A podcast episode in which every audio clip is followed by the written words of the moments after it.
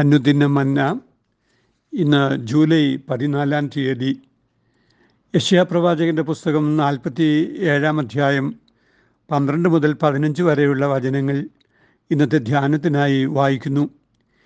നീ ബാല്യം മുതൽ അധ്വാനിച്ച് ചെയ്യുന്ന നിൻ്റെ മന്ത്രവാദങ്ങൾ കൊണ്ടും ക്ഷുദ്രപ്രയോഗങ്ങളുടെ പെരുപ്പം കൊണ്ടും ഇപ്പോൾ നിന്നുകൊള്ളുക, പക്ഷേ ഫലിക്കും. പക്ഷെ നീ പേടിപ്പിക്കും. നിൻ്റെ ആലോചന ബാഹുല്യം കൊണ്ട് നീ വലഞ്ഞിരിക്കുന്നു. ജ്യോതിഷക്കാരും നക്ഷത്രം നോക്കുന്നവരും നിനക്ക് വരുവാനുള്ള മാനസാന്തരം അറിയിക്കുന്നവരും ഇപ്പോൾ എഴുന്നേറ്റ് നിന്നെ രക്ഷിക്കട്ടെ. ഇതാ, അവർ താളടി പോലെയായി തീക്ക് ഇരയാകും. അവർ അഗ്നിജ്വാലയിൽ നിന്ന് തങ്ങളെ തന്നെ വിടുവിക്കയില്ല. അത് കുളിർ മാറ്റുവാൻ തക്ക കനലും കായുവാൻ തക്ക തീയും അല്ല. ഇങ്ങനെയാകും നീ അധ്വാനിച്ചിരിക്കുന്നത്. നിൻ്റെ ബാല്യം മുതൽ നിന്നോടുകൂടെ വ്യാപാരം ചെയ്തവർ ഓരോരുത്തർ താൻ താൻ്റെ ദിക്കിലേക്ക് അലിഞ്ഞു പോകും. ആരും നിന്നെ രക്ഷിക്കുകയില്ല. ബാബിലോണിൻ്റെ തകർച്ച അടയാളങ്ങൾ എന്നാണ് ഇന്നത്തെ ധ്യാനത്തിന് തലക്കെട്ട്. കഴിഞ്ഞ രണ്ട് ദിനങ്ങളായി യെശയ്യാ പ്രവാചകൻ്റെ പുസ്തകം നാൽപ്പത്തിയേഴാം അധ്യായത്തിൽ നിന്ന് ബാബിലോണിൻ്റെ തകർച്ചയെക്കുറിച്ച് നാം ധ്യാനിക്കുകയായിരുന്നു.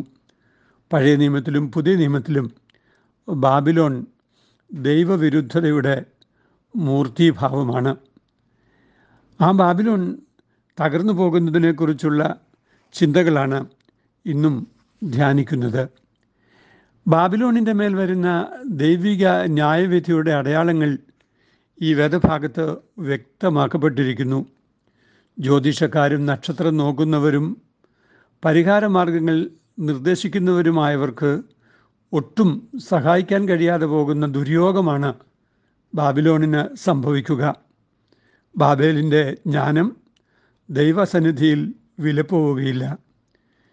ദാനിയേലിൻ്റെ മുമ്പിൽ ബാബിലോണിലെ ശകുനവാദികൾ പരാജയപ്പെട്ടു പോയതിനെക്കുറിച്ച് ദാനിയേൽ പ്രവാചകൻ്റെ പുസ്തകത്തിൽ നാം വായിക്കുന്നുണ്ട്. നെബുക്കദ്നേസറിൻ്റെ ദുർവിധിയിൽ നിന്ന് അയാളെ വിടുവിച്ചയക്കുവാൻ അവിടെ ഉണ്ടായിരുന്ന ആസ്ഥാന പണ്ഡിതന്മാർക്കും മന്ത്രവാദികൾക്കും കഴിഞ്ഞില്ല.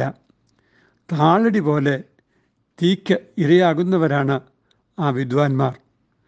ഇസ്രായേലിൻ്റെ ദൈവമോ തൻ്റെ ജനത്തെ തീജ്വാല ദഹിപ്പിക്കാതെയും പെരുവെള്ളം കവിഞ്ഞു പോകാതെയും സൂക്ഷിക്കുന്നവനായിരിക്കെ ദൈവവിരുദ്ധ ശക്തികൾക്ക് ദഹിച്ചു പോകുന്ന ദുര്യോഗം മാത്രമേ ഉള്ളൂ എന്ന് ഈ വചനം നമ്മെ ഓർമ്മിപ്പിക്കുകയാണ്.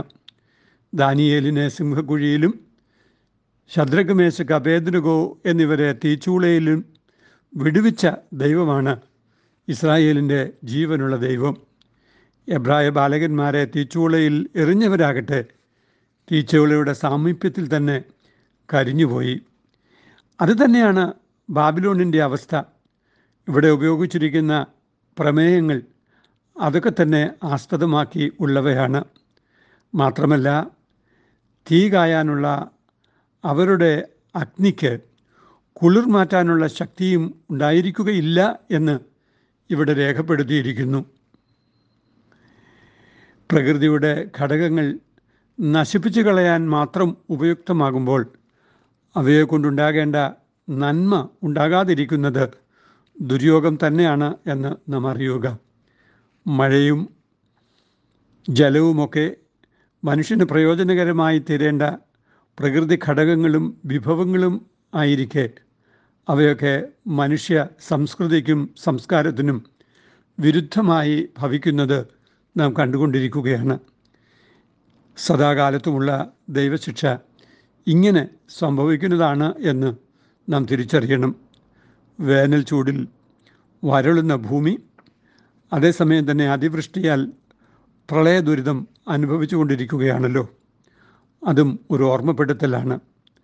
മഴയ്ക്ക് കുളിരില്ലാതെ പോവുകയും മഴക്കാലത്തിൻ്റെ മധ്യത്തിൽ ഉദിക്കുന്ന വെയിലിന് അത്യുഷ്ണം ഉണ്ടാവുകയും ചെയ്യുന്ന ദുര്യോഗം ഇപ്പോൾ സംഭവിച്ചിരിക്കുകയാണ്. അങ്ങനെയുള്ള ദുര്യോഗങ്ങൾ വരുമ്പോൾ ഭൂമിക്ക് അല്ലെങ്കിൽ ദൈവവിരുദ്ധ ശക്തികൾക്ക് സഖ്യസ്നേഹിതർ ആയിരുന്നവരെല്ലാം മാറിപ്പോകുന്നു എന്നതും ഈ വചനം ഓർമ്മിപ്പിക്കുന്ന ഒരു ദുര്യോഗമാണ്. സകല സഖ്യതകളും സാമ്പത്തിക മോഹത്തിൽ അധിഷ്ഠിതമാകുമ്പോൾ അവയുടെ നഷ്ടം ബന്ധങ്ങളെ ഇല്ലായ്മ ചെയ്യും. പുതിയ നിയമത്തിലെ ബാബിലോണിനും സംഭവിച്ച പരാജയം അതാണ് എന്ന് വെളിപ്പാട് പുസ്തകം രേഖപ്പെടുത്തുന്നുണ്ട്. ബാബിലോണിനോട് വാണിജ്യബന്ധത്തിൽ ഏർപ്പെട്ടിരുന്നവരെല്ലാം അവ വിട്ട് ഓടിപ്പോവുകയാണ്. വെളിപ്പാട് പുസ്തകത്തിലെ ബാബിലോൺ ദർശനത്തിലും ഈ പരിണാമം തന്നെയാണ് കാണുന്നത് എന്ന് സൂചിപ്പിച്ചല്ലോ. ദൈവവിരുദ്ധ സംവിധാനങ്ങൾ അനുഭവിക്കുന്ന ദുരന്തങ്ങളാണ് ഈ വചനഭാഗം എല്ലാ കാലത്തും നമ്മെ ഓർമ്മിപ്പിക്കുന്നത്. ദൈവത്തിൻ്റെ ക്രമവും ദൈവം സൃഷ്ടിച്ച പ്രകൃതിയും ആ പ്രകൃതിയോട് അനുരൂപരായി അതിനോട് ചേർന്നു പോകുന്ന കാഴ്ചപ്പാടുകളുമാണ് മനുഷ്യ ജീവിതങ്ങൾക്ക് സാഫല്യം നൽകുന്നത്. ദൈവത്തിൻ്റെ ക്രമത്തെ ലംഘിച്ചു കളയുന്ന സകല പാപങ്ങളും ആത്യന്തികമായി നാശത്തിലേക്കാണ് നയിക്കുന്നത് എന്ന് നാം വായിക്കുന്നു, പഠിക്കുന്നു. ദൈവമേ, ഞങ്ങൾക്ക് മടങ്ങി വരുവാൻ, ദൈവിക ക്രമത്തിലേക്ക് മടങ്ങി വരുവാൻ അനുതാപമുള്ള ഹൃദയവും ദൈവാഭിമുഖ്യവും തന്ന് ഞങ്ങളെ അനുഗ്രഹിക്കണമേ എന്ന് നമുക്ക് പ്രാർത്ഥിക്കാം. വികസനത്തിൻ്റെ പേരിൽ നടക്കുന്ന സകലവും ആത്യന്തികമായി മനുഷ്യരുടെ സ്വസ്ഥതയുള്ള ജീവിതത്തെ തകർത്ത് കളയുന്ന പരിണാമം സംഭവിക്കുമ്പോൾ ദൈവിക ക്രമത്തിലേക്കുള്ള മടങ്ങിപ്പോക്ക് തന്നെയാണ് ഈ കാലഘട്ടത്തിൻ്റെ ആവശ്യം എന്ന് ഈ വചനധ്യാനം നമ്മെ പഠിപ്പിക്കുന്നു. നമ്മിലുള്ള ബാബിലോണ്യതകൾ നമ്മെ നശിപ്പിക്കുന്നതാണ് എന്ന തിരിച്ചറിവ് നമുക്കുണ്ടാകേണ്ടത് ആവശ്യമാണ്. ബാബിലോൺ എന്നത് ഒരു ഭൂപ്രദേശത്തിൻ്റെ സ്ഥലനാമമായിട്ടാണ് രേഖപ്പെടുത്തപ്പെട്ടിരിക്കുന്നത് എങ്കിലും ബാബിലോണ്യത സകല മനുഷ്യരിലും ഉണ്ടായി വരാവുന്ന ദൈവവിരുദ്ധതയുടെ ഒരു പര്യായമാണ് എന്നോർക്കുകയും ആ ബാബിലോണ്യതകളെ അകറ്റിക്കളയുന്ന ദൈവകൃപ അനുഭവിപ്പാൻ നമുക്ക് നമ്മെ സമർപ്പിക്കുകയും ചെയ്യാം. അപ്പോഴാണ് ഭയം കൂടാതെ ഈ ലോകത്തിൽ സഞ്ചരിക്കുവാൻ സാധിക്കുന്നത് എന്നും അങ്ങനെയുള്ള ഒരു ക്രമമുണ്ടാകുന്നത് എന്നും വേദപുസ്തകം പഠിപ്പിക്കുന്നു. ദൈവത്തോടുകൂടെ പ്രളയങ്ങളും വെള്ളങ്ങളും നമ്മെ ഉപദ്രവിക്കാതാക്കി തീർക്കുന്ന കാഴ്ചപ്പാട് വേദപുസ്തകത്തിൻ്റേതാണല്ലോ. അത് ഉൾക്കൊള്ളുവാൻ ദൈവം നമ്മെ സഹായിക്കട്ടെ.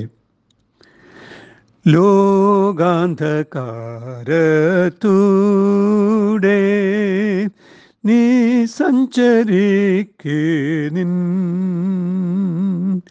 കാൽ വഴുതിട നിന്റെ നിത്യപ്രകാശം ഞാൻ വെള്ളങ്ങളിൽ കൂടെ നീ പോകുന്ന നേരത്തിൽ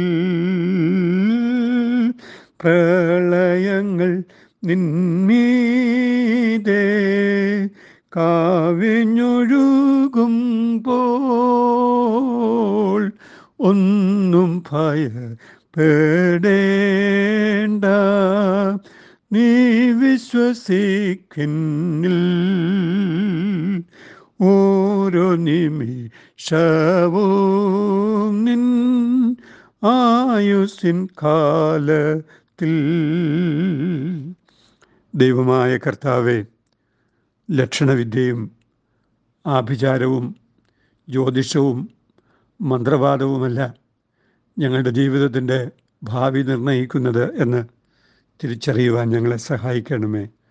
ഞങ്ങളെ സൃഷ്ടിച്ചവനും വീണ്ടെടുത്തവനും പരിപാലിക്കുന്നവനുമായ ദൈവത്തിൻ്റെ ഹിതത്തിന് ആത്യന്തികമായി കീഴ്പ്പെട്ടിരിക്കുന്നതിലൂടെയാണ് ഞങ്ങളിലെ ദൈവഭാവം വളരുന്നതും ഞങ്ങൾ ദൈവോന്മുഖരായി പാർക്കുന്നതും സ്വസ്ഥത അനുഭവിക്കുന്നതും എന്നുള്ള തിരിച്ചറിവ് തന്ന് ഞങ്ങളെ അനുഗ്രഹിക്കണമേ. ആമേൻ. ഇത് കുവൈറ്റ് സിറ്റി മാർത്തോ മാ ഇടവകയിൽ നിന്ന് എ ടി സക്രിയ അച്ഛൻ. ദൈവം നമ്മെ അനുഗ്രഹിക്കട്ടെ. ആമേൻ.